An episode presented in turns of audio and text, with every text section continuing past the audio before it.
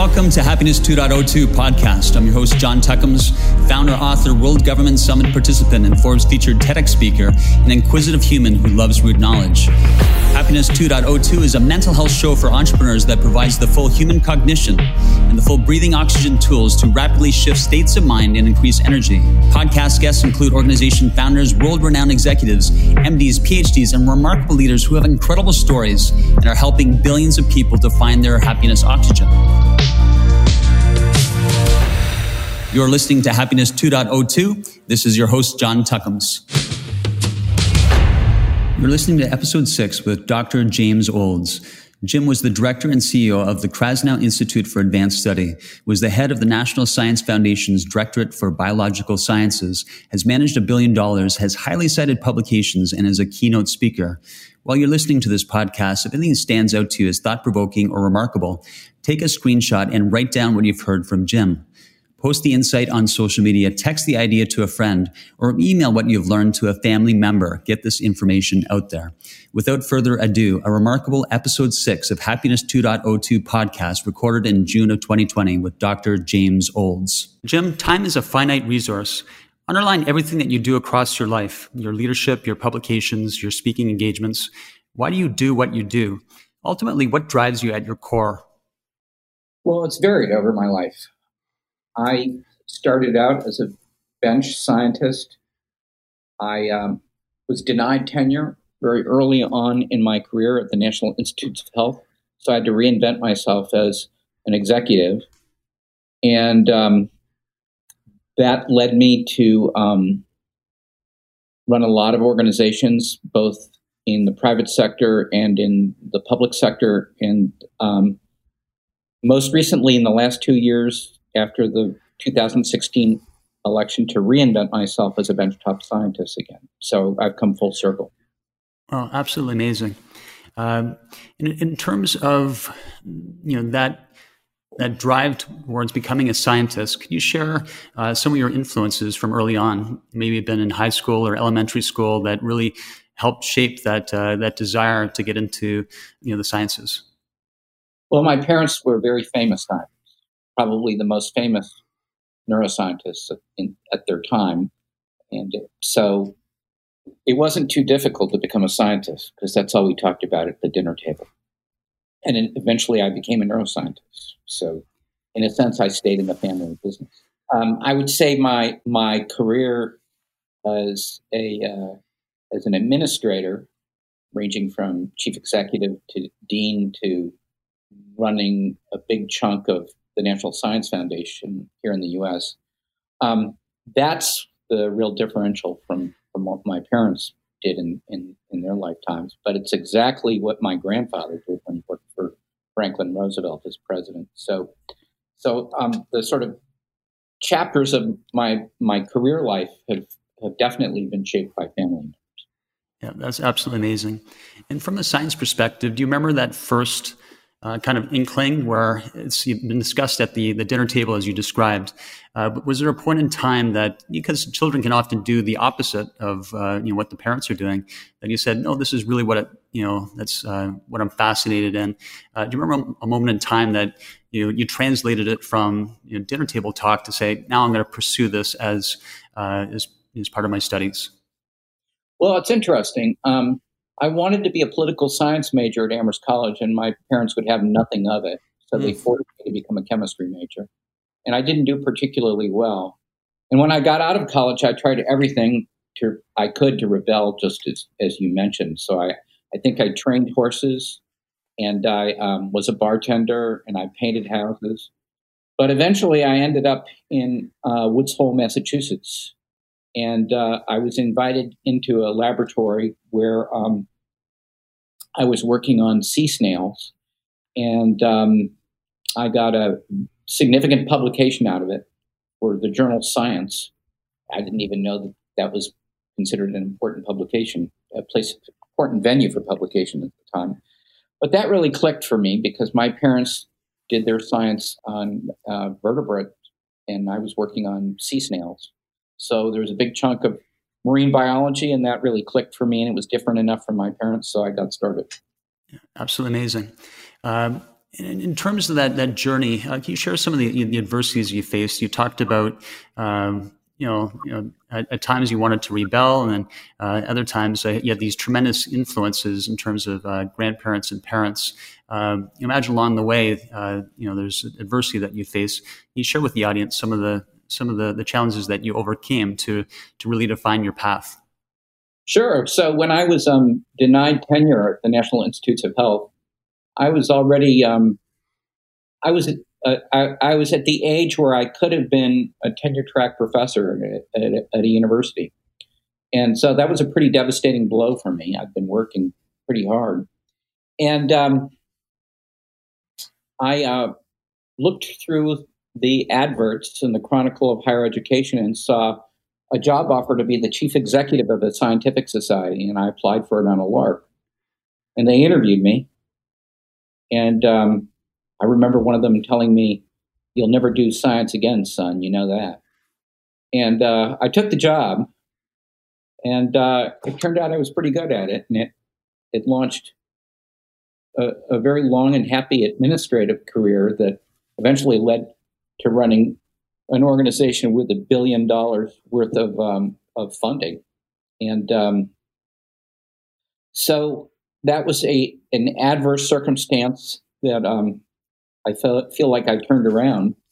Um, I am so happy, though, that um, I've gotten the chance to um, restart as a scientist after I left left the administration here, and uh, re-begin life as a professor. So, so that's really nice. Yeah, it's absolutely amazing. And that transition from uh, you know kind of uh, academic science based to uh, administration.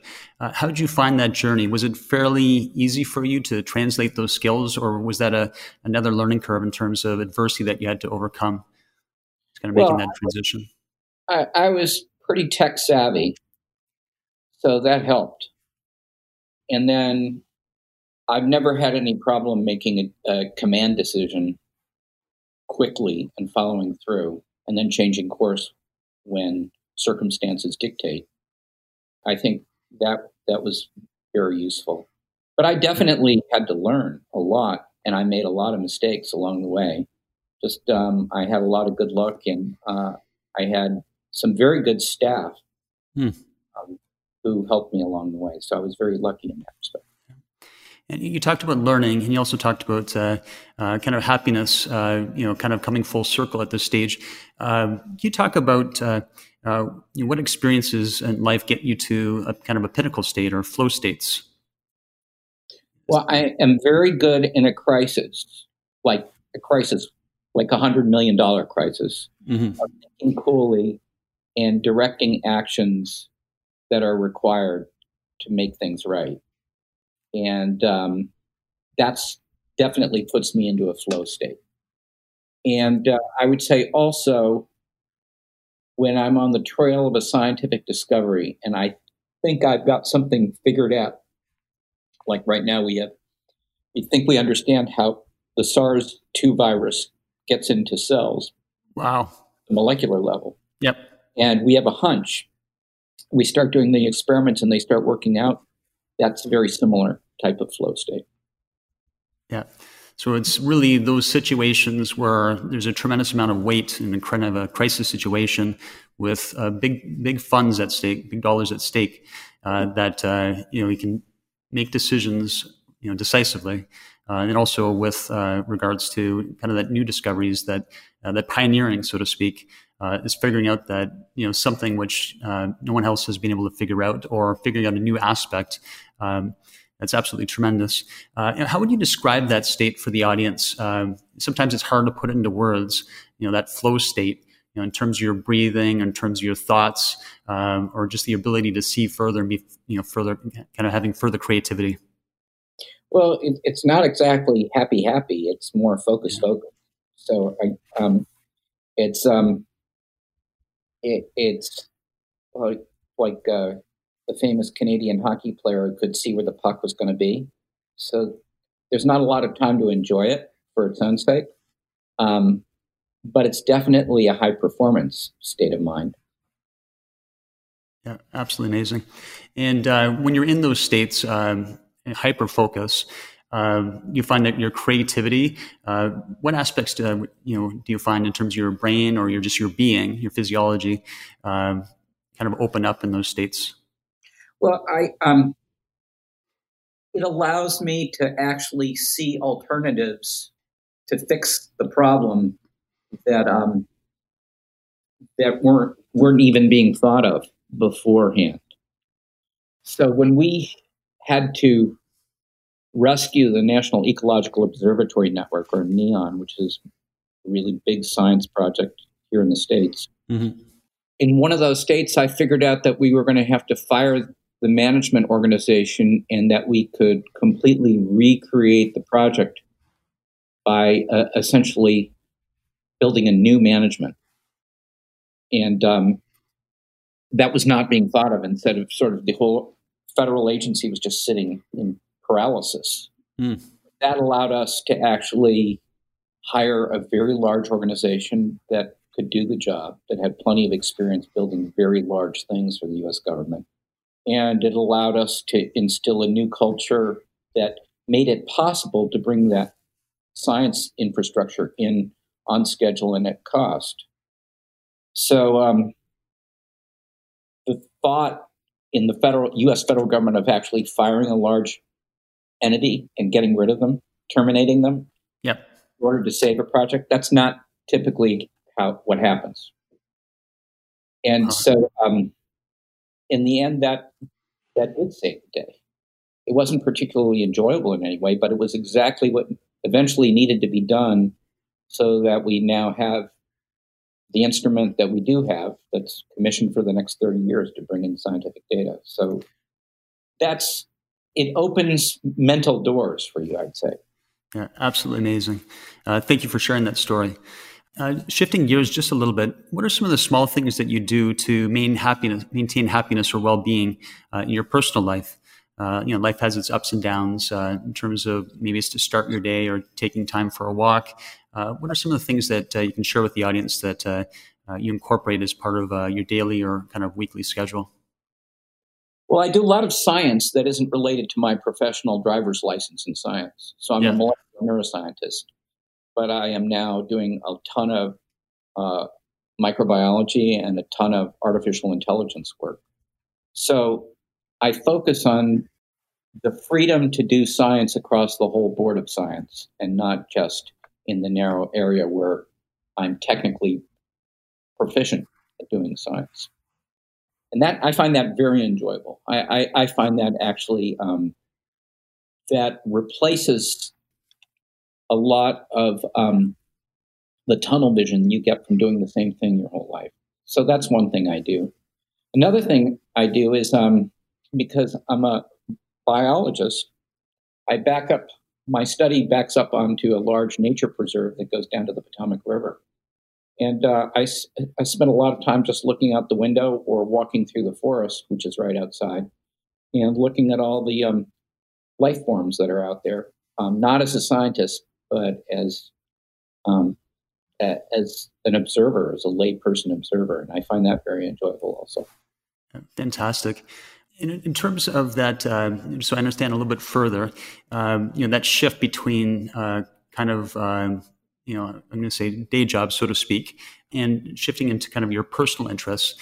Um, you know, and is that the kind of it's done after hours on your own time, where you know, is and really talking about opening up the whole board, so to speak. You know, when you're when you're when you're shifting that, is that something you just you read about something and it just grabs your interest, and then you, you start pursuing it, uh, maybe on a you know just to gather information to start with. You kind of share, uh, you know, as, as you pick up your kind of those personal activities, which uh, you tremendously enjoy kind of how that discovery process works sometimes? Well, um, one of the key things is you choose this job, this way of life of being a scientist or being a chief, and no one tells you what your time should or should not be spent on. So I've had a lifetime, at least over th- three decades, of being able to do exactly what I want when I want. And I believe that's that's necessary for my happiness. I couldn't clock in or clock out any job. And uh, I think that means probably that I work more than uh, I would, but it also means that I'll go off and do something that has nothing to do with work at all at any time. Um, so I like having that that freedom to to set my own schedule. And then I would say in my day job, it turns out that all of science is connected to all of science. So, you know, the rules of physics uh, certainly underlie all the rules of biology and all the rules of neuroscience. So, um, understanding how the brain works is applicable to understanding how artificial intelligence should work, and it's applicable to understanding um, how your microbiome um, in your gut might affect your health, and it's r- relevant to understanding how atoms interact with one another. So there's a connectivity in all of science that you get to appreciate, particularly the older you get, that um, allows you to see um, opportunities where most folks are too busy in their silos. That's absolutely amazing, and thank you tremendously uh, for sharing that. You know this remarkable journey that uh, uh, that you're on, that uh, you've been able to experience, uh, not only kind of the the academic side, but you've shifted focus to administrative and now back to sciences. You have an incredible range of uh, you know insight, oversight uh, across those both areas. And now, you know, across your personal interests, coupled with, um, you know, kind of the you know the, the day job, so to speak, uh, you have this massive ability to connect the dots. Uh, you know, which is absolutely, I would imagine, is a feels like a tremendously creative process. It does. Obviously, it has its frustrations also. Um, the pandemic is both a scientific opportunity. It's fa- this is a fascinating virus, but it's a a terrible thing in terms of what's happening to our public health and our societies. So uh, there's ups and downs to everything. And um, I can tell you, I was very proud to be a member of the previous presidential administration. And I was very unhappy to be for a short time in the current administration. And at that point, did everything in my power to leave and, and and reconstitute myself in academia. So, um, what can be great at one time can become awful uh, mm-hmm. in the next instance. Yeah. And you shared that uh, this is a, a fascinating virus. Uh, can you share just a little bit more context uh, related to that? Uh, I'd love to hear a little bit more uh, as it relates to, to COVID, if you can share some. Well, sure. I mean, one interesting thing about this virus is that it's awful for some people and a lot of folks don't have any symptoms at all. All right. And uh, we haven't been able to figure out why some people end up in critical care and die, and others, the virus isn't a problem. My gut feeling is that this virus is much more like HIV AIDS than it is like pneumonia or the flu. It's screwing around with the patient immune system, mm. and ultimately, it's the the host immune system, which kills people. So understanding that interaction is really important. The other thing about this virus is that it's it, it's much more than a, a disease. When it, it, with infection, it's much more than a disease of the lungs. It's a disease of the whole body, and we know that this virus can enter immune cells. We know that this virus can enter cardiac cells, and uh, we now know that this virus can enter neurons in the brain, like HIV/AIDS. I, I might add. And um, once a virus is in the brain, it is in a privileged, safe compartment uh, from the host immune system, adaptive immune system. So we don't know what's happening when it's hanging out there. In other words, a it could be hanging out in the brain like uh, shingles hangs out in the brain for a long yep. time, waiting for its opportunity. So it's a very unusual virus ultimately a virus is like a virus computer program. Yep. It's about instructions, and we're trying to reverse engineer from the source code to figure out how to make people better on the fly. And um, it represents a fun scientific challenge, but obviously not one that you actually would choose to face if you had a choice. Mm-hmm. So, if, if I could uh, just kind of rephrase what you had said in a different way and just see if uh, I'm correct, it's almost like a, a, dormant computer virus, potentially housed in the brain. Uh, so, it's kind of sitting off to the side in a special compartment. And given certain circumstances inside uh, physiology, chemistry of the body, computations of the body, all of a sudden it can almost, uh, you know, in that dormant state, it's, it's activated. Or just a certain trigger, uh, you know, you know, suppressed immune system or a weakened immune system, uh, you know, can activate itself to its fullest potential, so to speak. Well, that's that's a big worry. That's certainly a big worry, but we we don't know for sure that it hangs out in the nervous system. We definitely know that it can enter neurons and yeah. hang out in neurons. Um, so so that's that's a big mystery. The other thing I would say is um, we know that there are very few individuals who are super spreaders, and that most people with COVID 19 do not spread the virus. So that's very weird. And that produces these very strange characteristics of how the virus viral growth occurs. And uh, you know, we can spot the virus in sewage and, and, and in water, just not in the quantities or not intact to cause infection. But certainly enough for us to actually start to do some predictions on where the virus is going to be next. Mm-hmm. So there's a lot going on, and a lot of us around the world that are working pretty much 24 7 on it. My own particular aspect of this virus is looking at how smoking and nicotine interacts with the virus.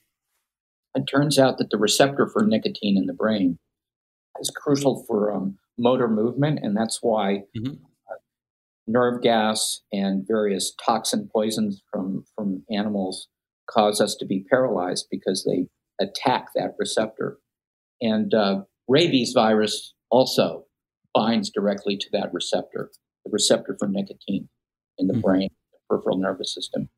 And we think this virus, this new virus, is using an adapter protein to actually connect to the same mechanism that rabies uses. And uh, basically it's a conserved site of entry into human beings and all sorts of other animals. And um, so there, there's been a long coevolution between viruses and their targets. And that's what we're trying to wrestle with in our group. Yeah, and I understand that you've uh, you've launched some papers too as well, uh, you know, related to, to nicotine. Uh, do you want to uh, delve in a little bit further uh, uh, into the papers, just to provide some additional kind of context to the audience? Well, it was clear pretty quickly that there was a connection between smoking and infection with SARS-2 coronavirus, and the question is, you know, it's out there and up for debate what's the case? Does smoking protect you from this virus, or does smoking actually enhance the virus infection? And I think that debate is going on in the scientific world right now, and it's not clear how it's going to shake out. But we absolutely do know that there's something, some detective like connection. You know, if I was a detective looking for mm-hmm. a criminal, there's a connection between the receptor for nicotine and this virus that is crucial in determining what the clinical outcome is going to be. And so our papers have been aimed at this particular problem, and our current experiments, both in the laboratory and on the US's biggest supercomputers, are aimed at actually uh, looking at this molecular mechanism. And um, we think we're onto something because if we're right, then there are all sorts of new therapeutic targets uh, that offer themselves up for treatment of COVID 19. Absolutely amazing. And that's, you know, and really that's opening up a kind of new potential for treatments, um, you know, to slow it or perhaps even solve. Is, is that safe to say, or is it? Uh, well, I would say those of us who are looking for vaccines are looking to cure it mm-hmm. or prevent COVID 19. Our group and and bunches of other scientists around the world are looking also for cocktails of drugs that may, will make the, the disease not a death sentence and manageable. So HIV, we don't have a vaccine for HIV/AIDS, yep. but we manage it. Right? It's not a death sentence. So what our team is working on is coming up with a cocktail of drugs that make COVID 19 into a manageable situation and avoid the, the bad clinical outcomes that we're seeing with so many, so many folks. Absolutely amazing. Um, you talk a little bit more about uh, the COVID paper. Is there any other details that you want to share? Uh, we talked about the uh, the nicotine paper, um, just as it relates to the the COVID uh, paper as well. Um, maybe sharing about uh, kind of uh, the scale of the teams that you're working with. You know, as, our, team, as extends, our team extends from Australia to here in Washington D.C., and so we're working pretty much twenty four seven. And um, Right now, our team is working on, as I speak, benchtop experiments where we're actually visualizing the interaction between the receptor for the virus, which is a, a protein called angiotensin converting enzyme 2. We call it ACE2 in the business. Yep. And nicotine receptor. And we're actually looking through a very high performance microscope in living cells at these two molecules actually inter- interacting with one another and interacting with one another under circumstances that mimic what actually would happen if the virus was bound to its receptor. So that's what's going on uh, in terms of our, our wet lab experiments. In our supercomputer experiments, we're actually visualizing this molecular interaction where each atom of each of the proteins that's interacting. So this is a extraordinarily large scale simulation is modeled in three dimensions as the molecules come together and then re, re, reform their three dimensional shape, essentially refold in order to chemically interact with one, one another and allow for viral entry. And it's really interesting because the supercomputer experiments suggest that what's happening with the virus and its business end, which is called the spike protein, yes. is very similar to what happens when a toxin from a snake bite or from some venomous animal interacts with the same protein. So toxins from venom in our virus are actually using the same chemical mechanism as a gateway, as a ticket into the body. And we're showing that in wet lab experiments, and we're also showing that in supercomputer experiments. And the supercomputer experiments inform our thinking because we can look at the visualization um, and they inform our thinking, and then we go into the wet lab and perform the experiments to show that's actually what's happening. Yeah, absolutely amazing. And can you share some sense with the audience, like just the you know the feeling of being inside that room when you have people from literally all around the world, from Australia through to Washington, uh, being a part of these think tank sessions uh, where you run super the super, supercomputer. You know, you're seeing firsthand in the the wet lab and you just share what that feels like. You know, you talked about working 24 seven.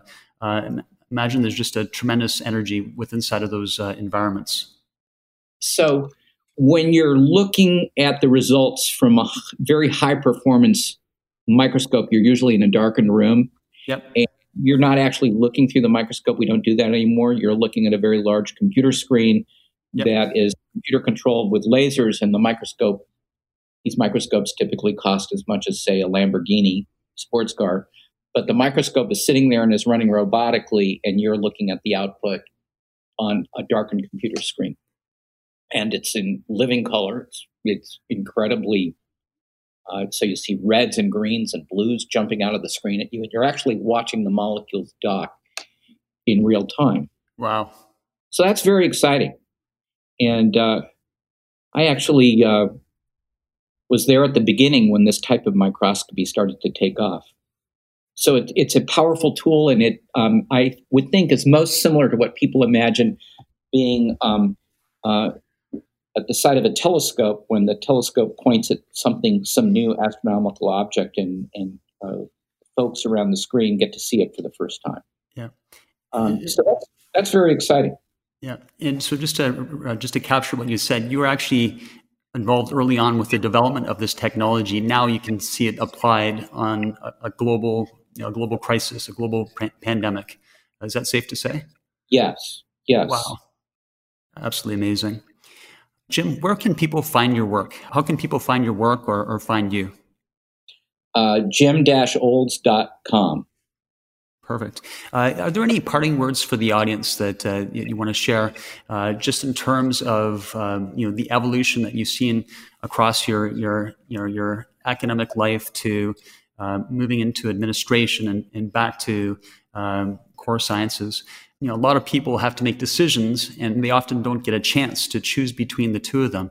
Uh, do you have any kind of parting words uh, in order to maintain happiness, well-being across their life? You got to be able to make a decision, and it may not be the right decision, so you may have to course correct.